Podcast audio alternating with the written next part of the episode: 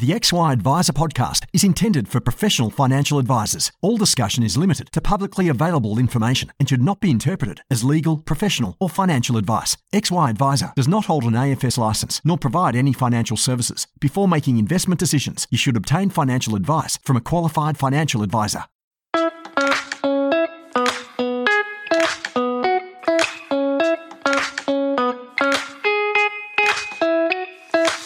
Ben Nash here. I'm a co founder at XY Adviser and founder of financial advice business Pivot Wealth my business baby I started from scratch a bit over six years ago. In that time, I've leveraged some of the learnings of the XY community to scale the business and become one of the better known financial advice businesses for high income accumulators. You can join me each Tuesday as I have the privilege of interviewing some amazing people where I'll selfishly be able to uh, continue my personal journey to improve every aspect of my advice process and hopefully you can learn a few things on the journey as well. Jump over to xyadviser.com if you haven't signed up already to share and learn from other advisors or simply download the app. This series is brought to you by Hub24, one of Australia's leading providers of integrated platform, technology, and data solutions to the wealth industry. By working with licensees and advisors, Hub24 is delivering innovative solutions and service excellence that enables you to do business your way creating efficiencies for your business and value for your clients. These are just some of the reasons why advisors have rated Hub24 number one for value for money and best managed portfolio functionality six years running, empowering better financial futures together. Find out more at hub24.com.au. Hey guys, Ben Nash from the XY Adviser team, and uh, today I'm uh, here with a great friend of XY Adviser, Vince Scully, coming back for your fourth, fifth appearance. Could be the fifth. Could be fifth. At uh, least the fourth, if not the fifth. And uh, Vince also hosts uh, some streams of our XY content, but I'm keen to turn the microphone around and, uh, you know, pick this man's brain.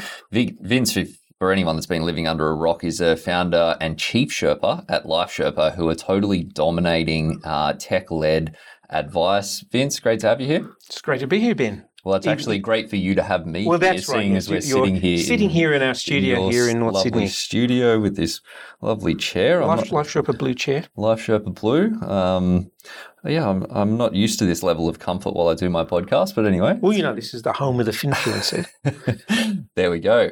So, look, uh, we've been chatting, uh, caught up actually for the first time since COVID, like just a, a, couple of months back, and had a few conversations. I was asking you how everything was going and was blown away to hear that you're just about cracked eight figures in revenue.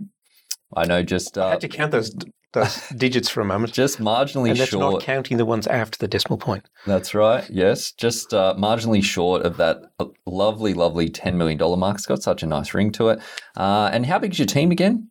Well, there's a total team of nine, of which one, two, three, four are on the advice register.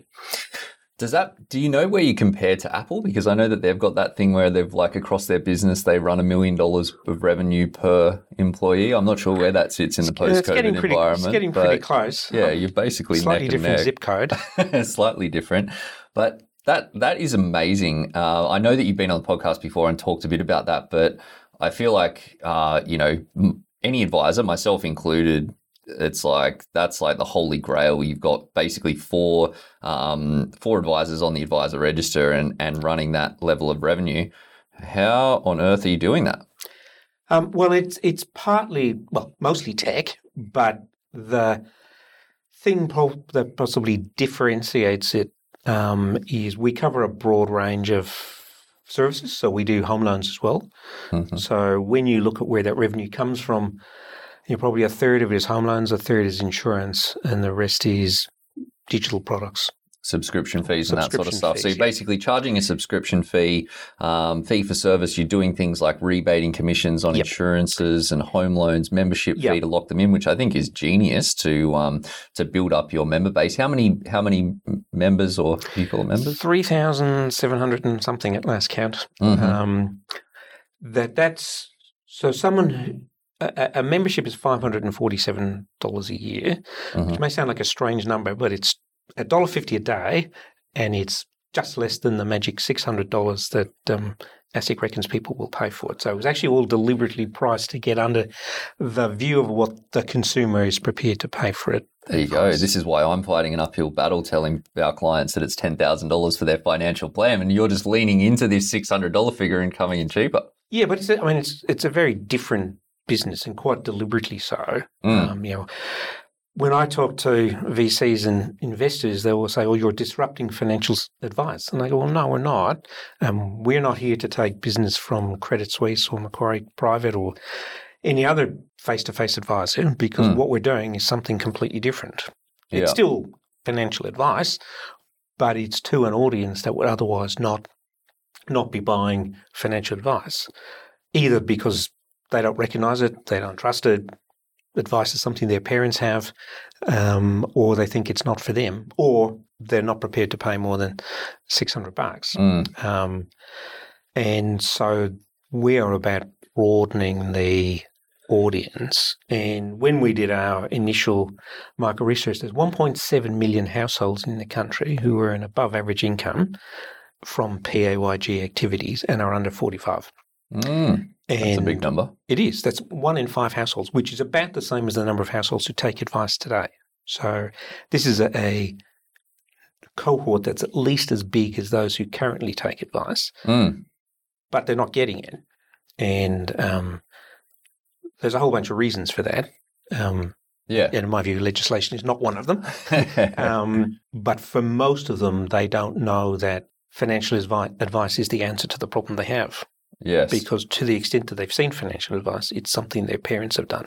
Well, I think it's to, similarly with our clients, while it is a, a very different sort of cohort, it's the same same thing that we, you know, I for a long time have been and had some great coaches that have taught me that um, educating the the uninformed people, like if you're starting a business or you you're launching a solution, it's like you could go and and there's good business in certain areas for people specifically targeting those people that are seeking out financial advice. You know, you start advertising for keywords on financial advice Sydney and that sort of stuff. You got people that are actively looking for a financial advisor. Whereas the approach that I've always taken is let's uh, let's educate on what's possible with money and then create a, uh, a people realizing that they they need this or that this could potentially benefit them. And then you've been there on that journey and then you know it, it assists with uh, with conversion. But it is it is different in some ways but not in others. And I think we were just chatting a little bit offline that uh,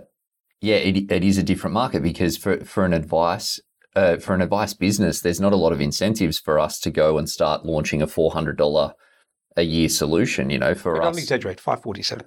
547, sorry. Um, so, yeah, because if an advisor's selling plans for $10,000, $5,000, $3,000 even, like they like you say that we've got one in five households buying, you know, the higher end financial advice or like, you know, higher price point financial advice. Their advice businesses go, well, there's, a, there's millions of people there we, where we could expand that market are you really going to go cannibalize your clients by launching something that's you know at a significantly lower price point? Um, and i'm keen to talk about how you built your solution which i appreciate is not uh, something that you just do like financial advice where you draw up a nice little process map and then go um, cold call a few people or do a bit of content marketing and get people through the door. But um, yeah I, I think it is different. And i think like if we think about that affordability of advice and um, where things are going, I feel like, you know, obviously we've got this QAR happening. Mhm. Um, it's talk for a long time about this glass ceiling of financial advice, and then we're talking about diminishing advisor numbers and uh, all of these things. And yeah, people people are, are looking at well, what is the answer? And I think tech is the answer. I think you guys are doing it better than than most, if not all, people in this space. But if I, I think if I fast forward, and I've been saying this for some time, if you fast forward five years from now or 10 years from now, what does it look like? Well, it's sort of like what you guys are doing, just with maybe a few more of those interactive yaks that you've got with your an- Yeah, I mean, I think you've got to be something. careful about um, techifying traditional advice. Mm, That most of what we do in advice is psychology. mm, The technical, you know, investment management stuff is all all well and good. It's obviously essential to it, but most of what we do is client psychology. So it's Mm. about leading them to the solution. And if you want to have a, a higher end consumer who's prepared, who is looking for one on one therapy Mm. over lengthy periods of time, then you can't really techify that without devaluing the price in their mind. Mm. So if, if it's completely techified, then well, why wouldn't you buy it for five forty seven rather than ten Yes, exactly. And um, yeah, so if I go back to my previous business, you know, my typical client was sixty five and had a million dollars Mm. and paid me nearly thirty thousand dollars a year. Mm.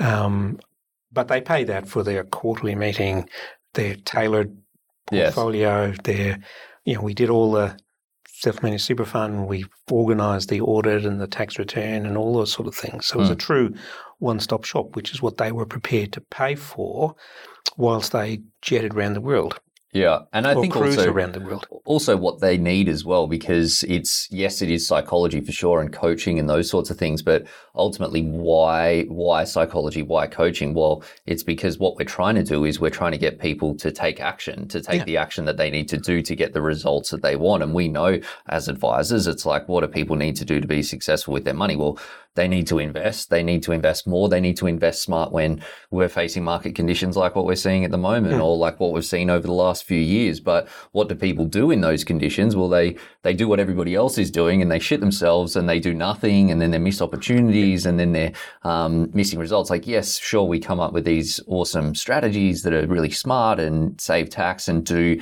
ad but ultimately it's like you know like i did the ton of content like you do as well you invest Oh, we still haven't cracked TikTok though.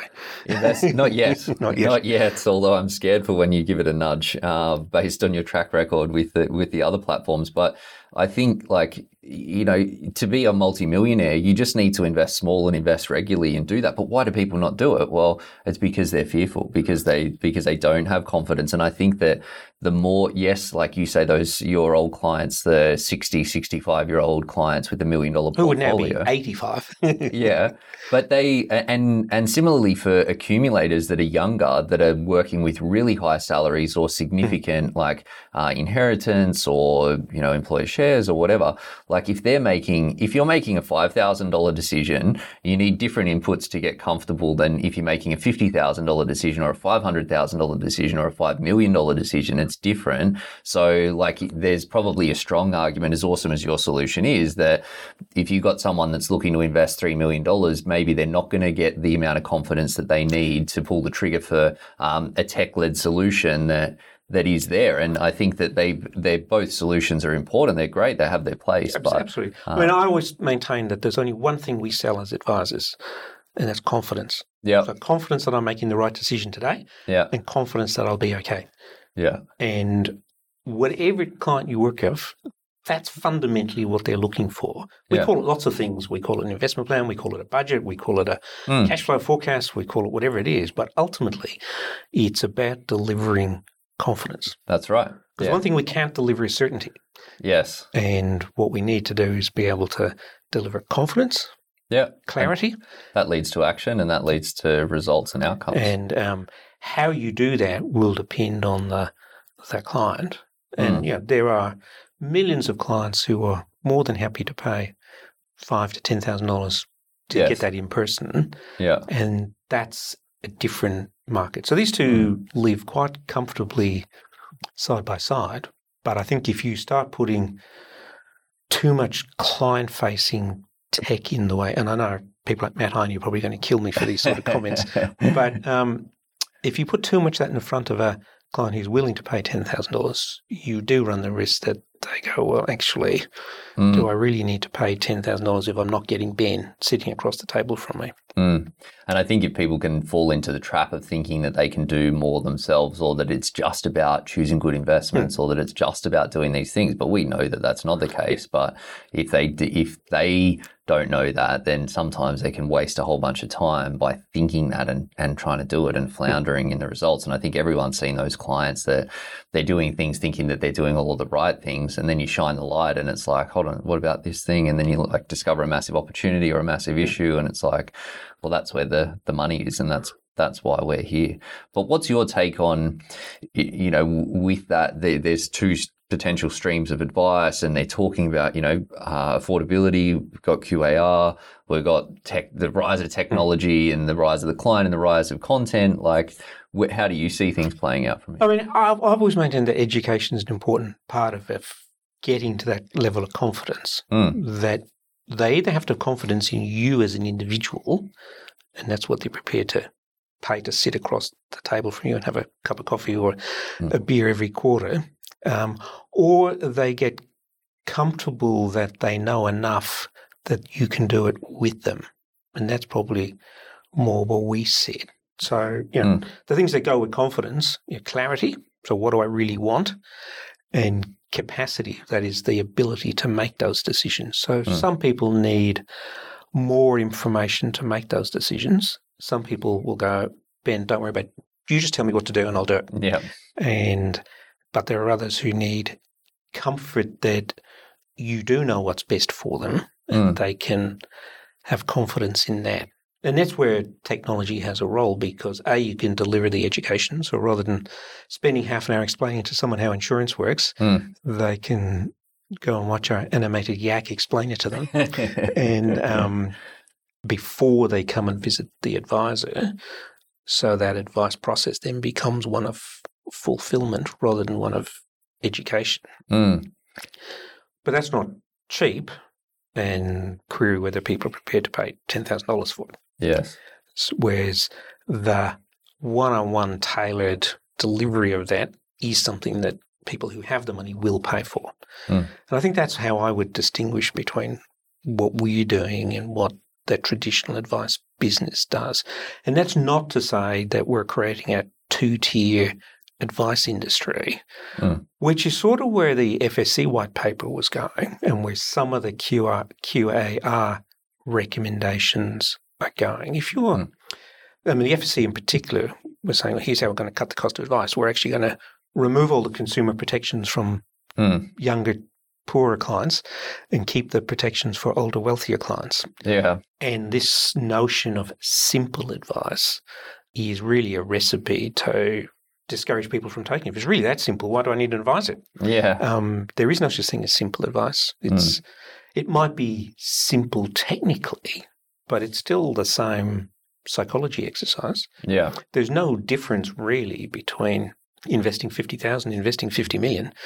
Hmm. Um, and there's an argument, I think, that with when you're working with people that are, you know, on the average income, below average income, that they've it's more important. Well, is it more important for them to get it right? But it's just it's well, definitely it more to them. Definitely just as important because they're not going to have any uh, take two. Like if they realize six years from now that they've they've gone down the wrong path, it's going to be harder for them to unwind. Whereas you have got someone that's saving ten or twenty grand a month well, they can go, okay, well, that was a bad decision. I'm going to I'm going to close that off, and then now I'm hmm. just going to keep smashing this other thing, which is going to be a good idea and get me yeah. the, the so, result. So, getting a 29 year old who doesn't own their home and is spending everything they earn to save thousand dollars a month mm. will make a much bigger difference to their life than making 50 basis points extra for my old 70 year old retirees. Yes, that's um, true. Because they won't notice the extra 50 basis points. Mm. And they probably won't thank you for it if, it if it means that they lose 2% more in the next downturn. Yes. But you know, the biggest difference you can make to someone's life is to get them onto that um, mm. onto that path. And there's a whole audience that doesn't have $6,000 to pay for that. Yes. And so, how do we deliver that service to them without it being a second rate service? Mm. And so, do you think in the future, do you see there being more companies like Life Sherpa, like offering it at this sort of market, at that sort of level? Uh, I'd be very surprised if there weren't. Um, the challenge is um, you know, who's got an incentive to solve this problem? I mean, mm. I hmm. think everyone in the industry recognizes that affordability of advice is a problem. Yes. Or lack of affordability of advice is a problem. Mm. But when you look at the players with the money to fix the problem, very few of them actually have an incentive to fix the problem. Mm. So the obvious players in this space are the big super funds. Yes. Because they have every adult Australian as their customer. So there's 24 million super fund accounts in the country. There's 16 million adults, 13 million taxpayers, and you know if you look at the big six super funds, they have I don't know 60% of those, Hmm. and they're the ones who've got the Hmm. the capacity to fix it. But is it really in their interest to fix it? Hmm. Why do you think they're Well, not? Because they might change their super fund? Yeah, well, would it would a um, suitable would a well advised twenty nine year old choose one of the My Super balanced funds from the big funds? Hmm. Yeah, probably not. I'm That's- given that asset allocation is the number one driver of outcomes. Yeah. Um, you know, should you really be buying a balanced fund that you can't actually determine what the asset allocation is Yeah. um, to solve that problem? Hmm. So that's a that's a big challenge. And you know, taking the FSC approach of a two tier system is very un Australian. Yes. So who's going to do this? Do the big dealer groups have a big incentive to do this? I, don't, I wouldn't be banking on them necessarily for the future because I think the dealer groups are under a lot of pressure Hmm. at the moment. And like, where does that business model with the move to self license, like the strong move to self license advice practices, where it seems to sort of be heading? Um, Although that's a bit of a fashionable thing. hmm, Like in the pre GFC period, like in the 2000s, there was a bit of a rush to boutique, smaller licensees. hmm, and it sort of drifted back post GFC where the brand actually meant something to the consumer. well, yeah. And now we're seeing it drift the other way. So Hmm. I don't know whether that's a permanent shift. Um, there's still only 2,000 licenses in the country.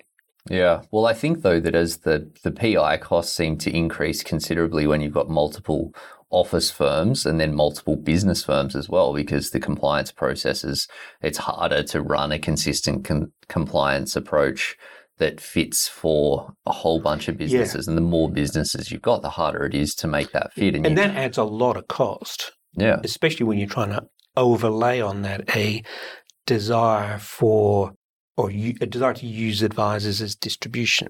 So if you're a product manufacturer, Mm. regardless of what the, the law on the individual advisors is, there's still a strong incentive to sell your licensee's products. Um, yeah, best interest duty notwithstanding. of course. Um, and so that creates a much more expensive compliance environment. Mm. Whereas if you start with the actually what is in the best interest of the client Yes. and then work from there, compliance becomes sort of easier. Mm. And that's probably where the tech takes the biggest cost out of our business. Yeah. Is that no matter who you talk to here, you get the same methodology. Mm. So the same set of circumstances will give you the same outcome every time. Yeah. Now, it's not to say that everyone gets the same outcome, but given the same set of circumstances, you should always get the same outcome. Yes. That if you get a different outcome, that's actually a QA problem and that's a compliance problem waiting to happen. Yes. And we all know that it's the outcome's often a function of the biases that an individual advisor brings to the table. Yes. And there's a lot of academic research supporting this. Oh, I'm not. I'm oh, not yeah, making yeah, this yeah. up. You don't need. You can have Um, anecdotal research. So, so this is not me just making this up or using an excuse, but if you give the same set of circumstances to five different advisors, you'll probably get five different answers, yes. as it should be. But when you have it within a practice or within a license, you how do Hmm. I manage that? Yes. And that's where a lot of the tech came from. So you Hmm. have Xplan, Coin gives, you know, through the templates and the dealer group login and oversight of revenue, starts Mm. to give you a bit of a picture about what's happening on, happening in a practice. yes. But it's really expensive. Mm. And even still, then it doesn't really necessarily drive consistency in client outcomes because, like I know for us in uh, at Pivot, like we have we hire advisors that are all sort of broadly aligned from a advice philosophies perspective, but we have to spend a lot of time focusing on it. Okay, well, what actually makes sense for these clients? Like, what what would you do? And the, the how I used to um, sort of tell advisors to tackle those decisions is to say, I want you to imagine that it was you. If you're in that exact situation and you, you know, you have X dollars in the bank and you have X dollars in property and you have X dollars in debt, and then you're grappling with this decision, what would you do in that circumstance? But what I realized in asking people that question is that it depends on the person. Yeah. It depends on their In many ways, it's the wrong question that Mm. may lead you to the right answer, but it's possibly the wrong question. And so the way we approached it and the way we built the tech was to say, if I have this set of circumstances, like if I picture a box with a you know, 20 dimensions or whatever it is, Mm. you know, the number of circumstances that put someone in that box. Now, what's the solution for that box? Yeah. So now my advice process is actually working out which box this customer fits in. Mm. There might be hundreds or even thousands of boxes, Yes. but every customer fits into, or every customer that's within our universe will fit in one of those boxes. So the advice process is first of all, is this person within the universe of boxes that I've got solutions for? Mhm. If they're not, then We need we either box. build a new one or we need to reject them as customers. Yes. And we do that. So we don't do self-managed super funds, we don't do family trusts, we don't do individual stock picking. hmm So if you want one of those, Have to go to Pivot Wealth. you've got to go to Pivot Wealth.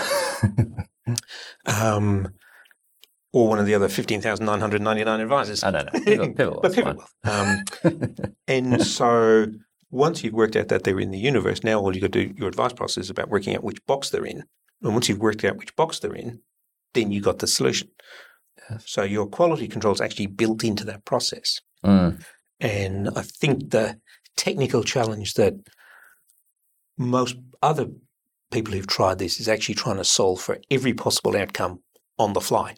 Mm. So if you try and build a solution while you're investigating the client circumstances, Mm. you create this massive sequence of decision trees. Yes. Whereas you've actually said, look, here's the, the few hundred boxes, or a few thousand boxes that we have a solution for. Mm. Now, is this person in that universe? And Mm. if so, then box 693 is their answer. Mm. And that Makes sense. actually takes a huge amount of research. So maintaining that Yes. is a big job. No doubt. and yeah. it means you need to have big flows coming in this side. If you try to you know, solve for all these boxes and you've got 20, 30, 40 clients a year turning up, yeah. that's too expensive. Yes. But if you've got you know, a few thousand clients turning up, Yes. There's the difference. pre-doing the answers and building it into the tech is how you how you get that cost down. Mm. But it does mean you've got to identify your your niche. As our American Yes. friends say, the riches are in the niches. yeah. Um, and so we were very clear about who our audience was. You know, Mm. It's at or above average income, PAYG, in the workforce, and generally younger. Mm. As you can tell, that most people in, in the workforce are younger than me, but um, that generally means they're going through three of life's big changes, which I call coupling, nesting, and parenting hmm and that triggers a whole bunch of financial needs. You know. Yeah. So starting to deal with money as a couple. Mhm. So we start with a we have a pre-marriage course that deals with um, all of those Seen sort of things. Yeah. Um, they're paying off debts. They're putting a budget together. They're saving to buy their first home. They're dealing with um, yeah taking time off to have have a baby. They're dealing with investing for the kid, and they probably have very large home loans, relatively Mm. and very limited assets and a long time to retirement. So they got a big requirement for for risk insurance. Mm. And risk insurance and home loans is two thirds of the fees and commissions paid for financial advice in the country. So um, Mm. yeah, let's not underestimate the size of this market. Totally. I um I'm sure like looking at the stuff that you guys have done, I feel like obviously you're kicking butt, so I don't know how much you'd change, but like if you were to go back to to day one and do things differently, what would you change? Um, I mean, we've learned a lot along the way. I mean, the Life Sherpa of today is not the Life Sherpa of 2014. Mm. Um, you know, I started this journey actually about 2010. I think I probably told this story before, but I had sold my previous business and um, I was sort of retired for the second time. and I I came to I had this realization that this financial planning business it can't be rocket science. There's got to Mm. be a formula here that you know we do stuff because that's how we've always done it, or that's yeah.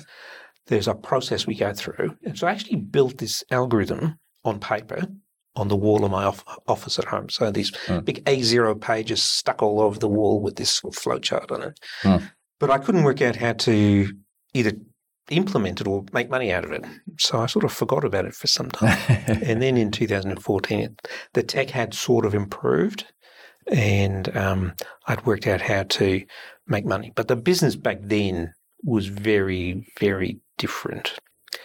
And so, yeah, it would have been great to be able to skip over those five years of Mm. trying to get to probably 2018. It's been relatively settled, although growing yes. since about 2018.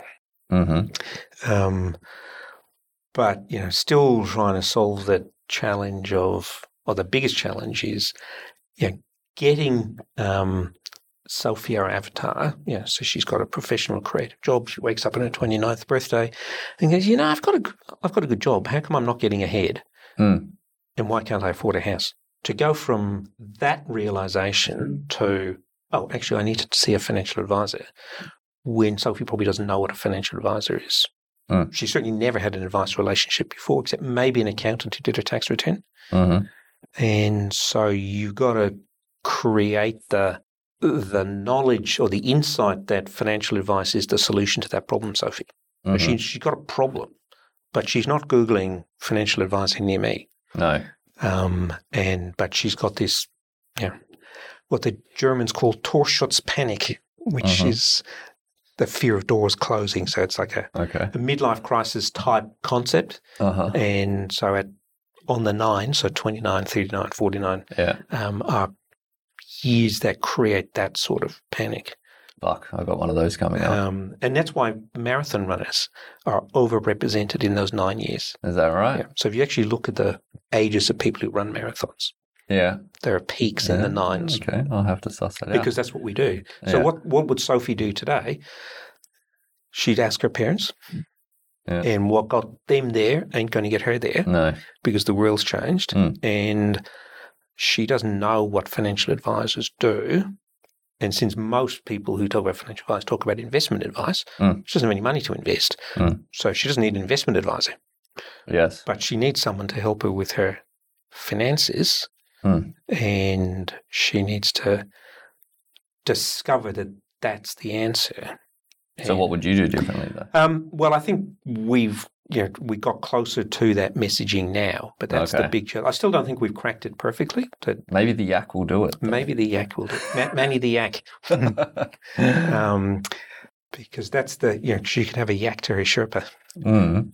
Um, So do you think you would have focused more on on that, on Yeah. solving that? I mean, I sooner? think getting the get you know, so for when someone rocks up you, so she wakes up on her 29th birthday or gets engaged or Mm. has a baby or you know, all these life events, those three in particular, she knows she's got a problem with her money.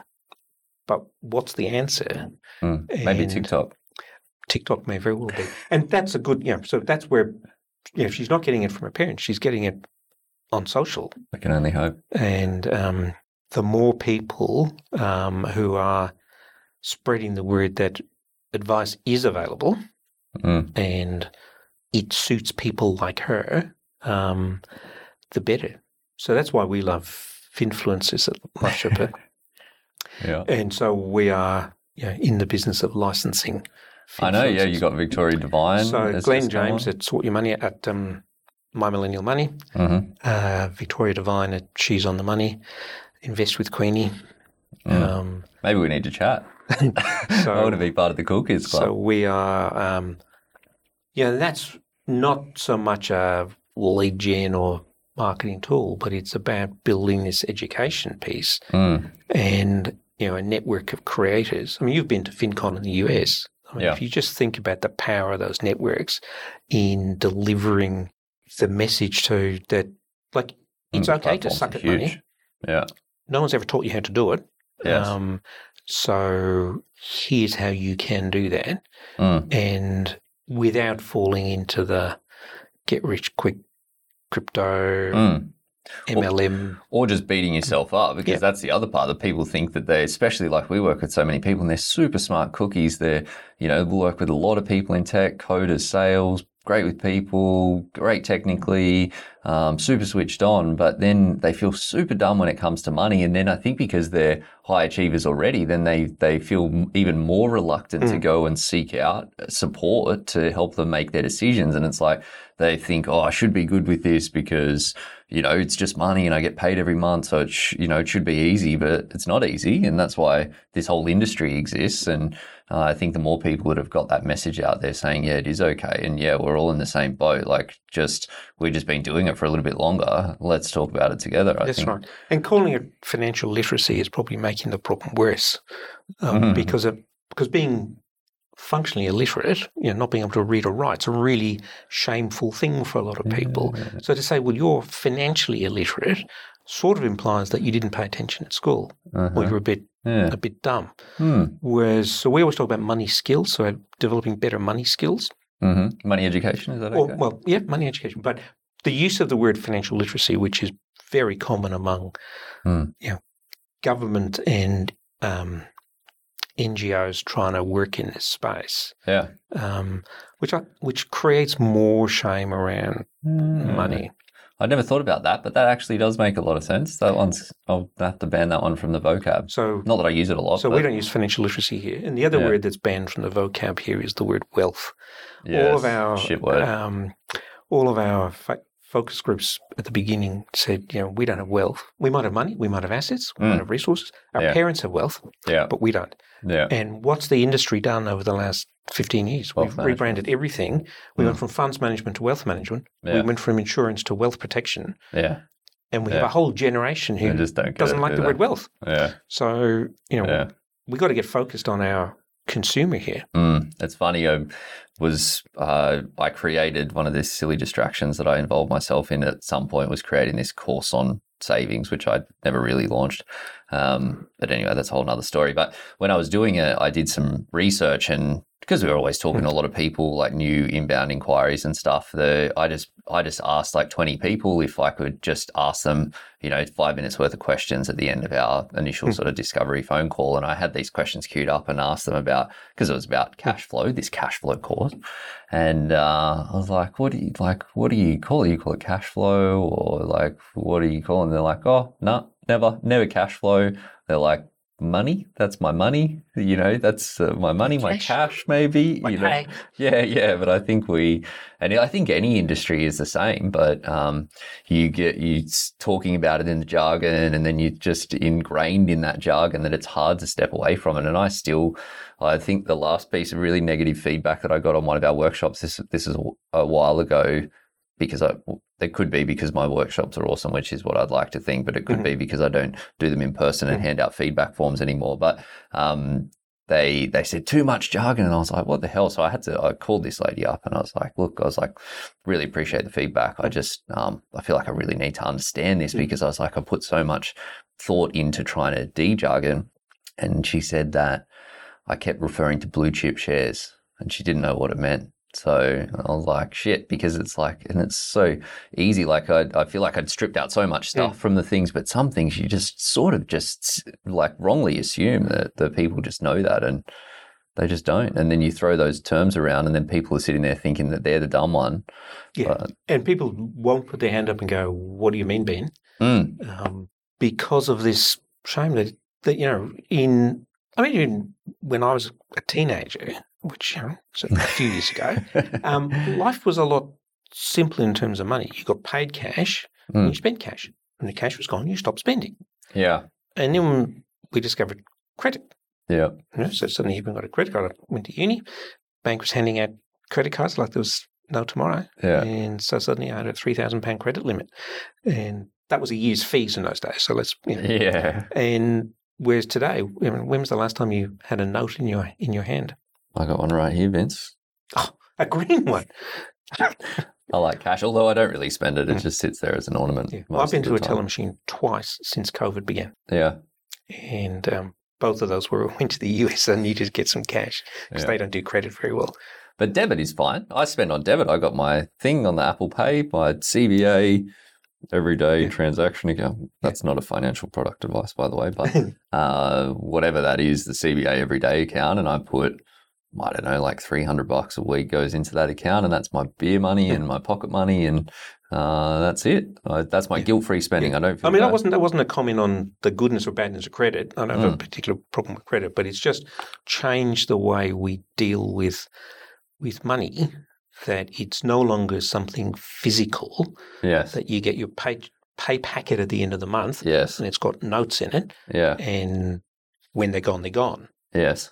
Whereas today, it's all just numbers in a, a Yeah. ledger somewhere, hmm and so we don't have the same sense of reality when it comes to money. Mm. Um, you know, I'm not particularly anti-credit, um, and I certainly hardly ever spend cash. Like tap, tap, tap, tap, and you Yeah. go through my credit card statement, Mm. and they nearly all begin with LIV or SQ because they're all cafes.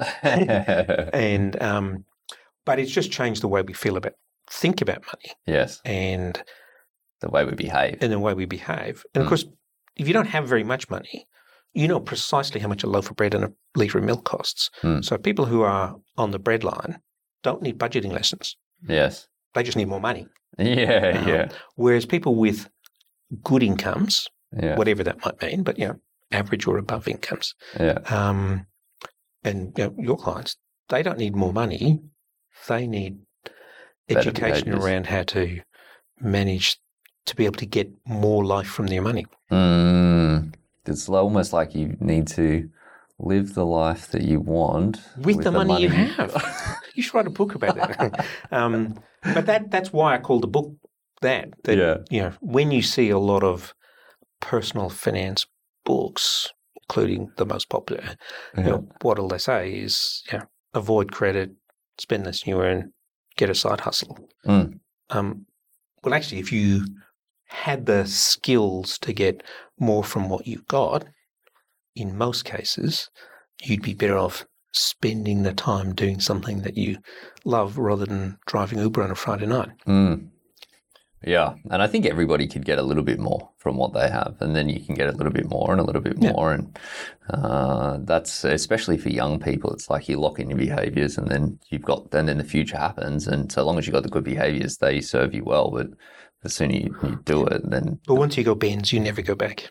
once you go what? Once you go bends, you never go back. Once you Mm. turn left, you never want to turn right again. Mm. So getting these habits right at the beginning Yeah. is, makes a difference. So unlearning that in your 40s is pretty hard. It's hard. Yeah.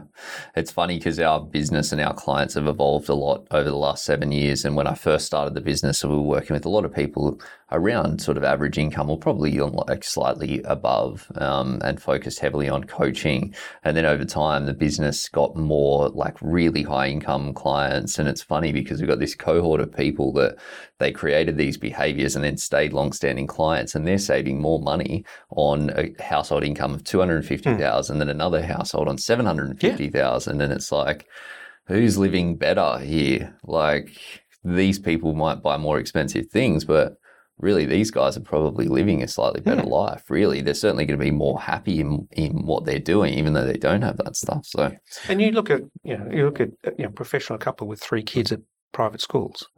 That's a huge spend. Mm, And I only had one, but you know, I think the year he graduated year 12 was the biggest pay rise I'd ever had. yeah, yeah, it's true. I'm getting, uh, I'm putting out a few client stories on TikTok at the moment, and a lot of people are going, "What you mean? People earn that much and they're only saving that much?" And I'm like, "Yeah, but when I look at their budget, I'm." There's not like they're wasting money on things that you just go, oh, there's you know immediately twenty thousand or thirty thousand or forty thousand dollars of savings. It's like living is expensive, and you know you've got to do that. But making sure again those those behaviors are in early means that as the as the income goes up then you actually profit whereas if you don't then you just get more and you spend more Yeah, and that's also one of you know one of our philosophies and, and the core of the book really is to say that um, you know success or failure with money is not not your morning latte, but Mm, there are sort of a handful of big decisions that if you get them right, the rest sort of falls in place. That's what most of our advice is around. So yes the you know, where you live, what you drive, how Mm-hmm. you prepare for the unexpected, how you prepare for retirement, yeah how you make a living, and who you marry. If you get those decisions right, Mm, um, it really doesn't matter how many coffees you drink. what you do with your kids, I think, is one of them, and I'm Yeah. sure that that's in there. But um, yeah, And I mean, where you live come does drive that a lot. So if you, you know, if you live in a, a neighbourhood where all your neighbours' kids are going to private schools and they're going to ski camp in the snowies, um, it just affects how you feel about a lot of things Mm, and how they feel. Um, absolutely. Yeah. You know, I grew up in a, very comfortable middle class existence in a uh, very good suburb of Dublin, and I always thought we were poor. whereas it was only relative to the people around me. I mean, we lived well. yes. We never wanted for anything, but you know, a lot of the boys I went to school with were um, a lot wealthier than Yeah. us. Yeah. But, it's sort of what you're um, exposed so to. what it's those sort of things do drive a lot of these behaviours, Mm, and it comes back to the psychology thing. Yeah, and making conscious choices, I think, as well. But look, I'm sure we could talk about that Hmm. client stuff all day, but uh, maybe that's time for another podcast. My last question for you: What are you guys focused on now? What's coming up? Um, the um, that's a really good question, Ben. Um, I mean, there's a lot of constant tweaking of stuff. Um, from a content perspective, we've um, starting now Manny, to Manny's coming Many's, up. many of the acts coming along, but that's more about focusing on content outside the paywall. Mhm. So most of the work we've spent on content so far has been in terms of you know starting with product, so group coaching, courses, all that sort of webinars, all that sort of content stuff that people Mhm. are paying for. And what we call navigational content. So that's the content that guides people through the process. So that when you book a when you book a call with an advisor, um, you'll get a an email that says, you know, thanks for booking a call with Justin. Um, here's what's going to happen in the meeting. In the meantime, you want to watch this video so that when you get to that meeting, Mm. the client's prepared. And all that stuff is about shaving minutes off those calls. Efficiency, yeah. So, like every minute of those call is three dollars, and you just keep spending. Um, yeah, So we're absolutely focused on um, that whole time and motion stuff. yeah, So if we can do a video that takes a minute off every discovery call, yes. then that's something that's worth doing. Um, and now we're starting to focus on content outside the paywall. So you'll see a lot more on um, maybe even TikTok, but certainly um, YouTube, um, podcasts, um, and working with our creators.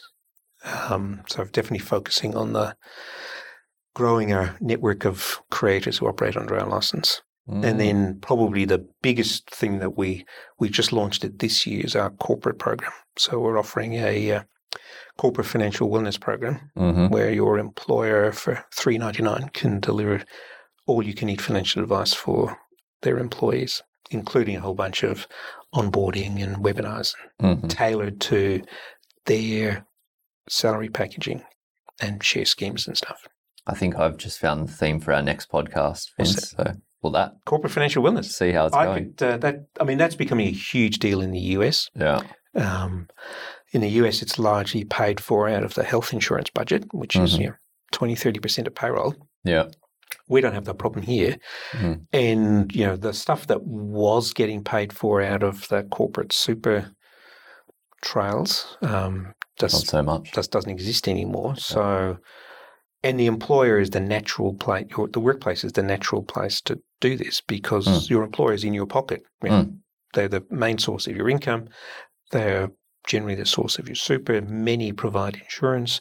Many are providing salary packaging. So, you know, should I salary package my car? Should I, you know, all these Mm. decisions that given that most of the providers are incentivized to sell car leases, which is where most of the money in salary packaging comes from, Mm. where do you get advice that's in your best interest? I was almost about to say independent advice, but I can't say that. Um, know, a lot of that stuff's getting more complex with super stapling hmm because um, when we see this with a lot of the big law firms where they provide very generous auto acceptance insurance to their employees. Mm. And so when you, but you've got to be in the staff super fund Yes. to access it. Mm. And so previously, given that most people didn't make an election, they were defaulted into the corporate scheme and therefore got the insurance. Whereas now with super stapling, all these young graduates who've worked in hospo or in retail while they've been at uni, all coming in with a, a rest or a host Mm. super fund and getting stapled to it. And how does HR have that discussion? It's really hard. Mm. Well, I think that on the financial wellness side, the employers have got the most to gain. With uh, I was just looking at a piece this morning, like cost of lost productivity in the Absolutely. workplace because of financial stress, like sixty-six billion dollars or something. Well, So financial stress is the number one cause of stress in under 45s in Australia. Mm. Workplace stress comes a long way down the list for most people. Yeah. Mm. Well, I look forward to that conversation, Vince. Well, it's do that. awesome to see you uh, kicking goals, mate, and I look forward also to hearing about what ten million dollars feels like next time we talk. we might actually get there. awesome, mate. Great to have you here. Great to be here. Thanks, Ben. Cheers, guys. We'll catch you next time.